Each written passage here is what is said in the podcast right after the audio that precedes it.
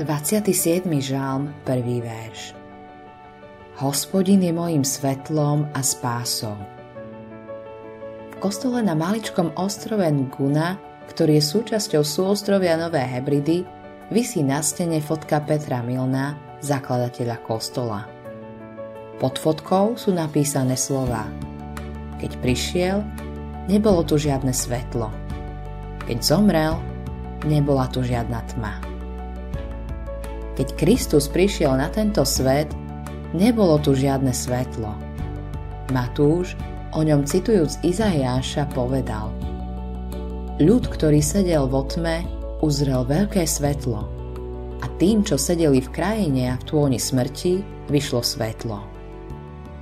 Evangelium podľa Matúša, 4. kapitola, 16. verš.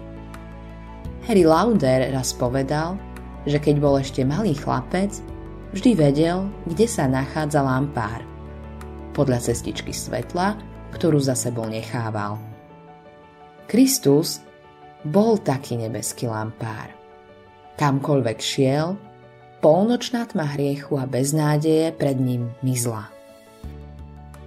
Modlitba dňa Moje srdce a duša ťa chváli, môj skriesený spasiteľ, za svetlo, ktoré preniká aj tú najhustejšiu tmu a premieňa naše životy tvojou láskou.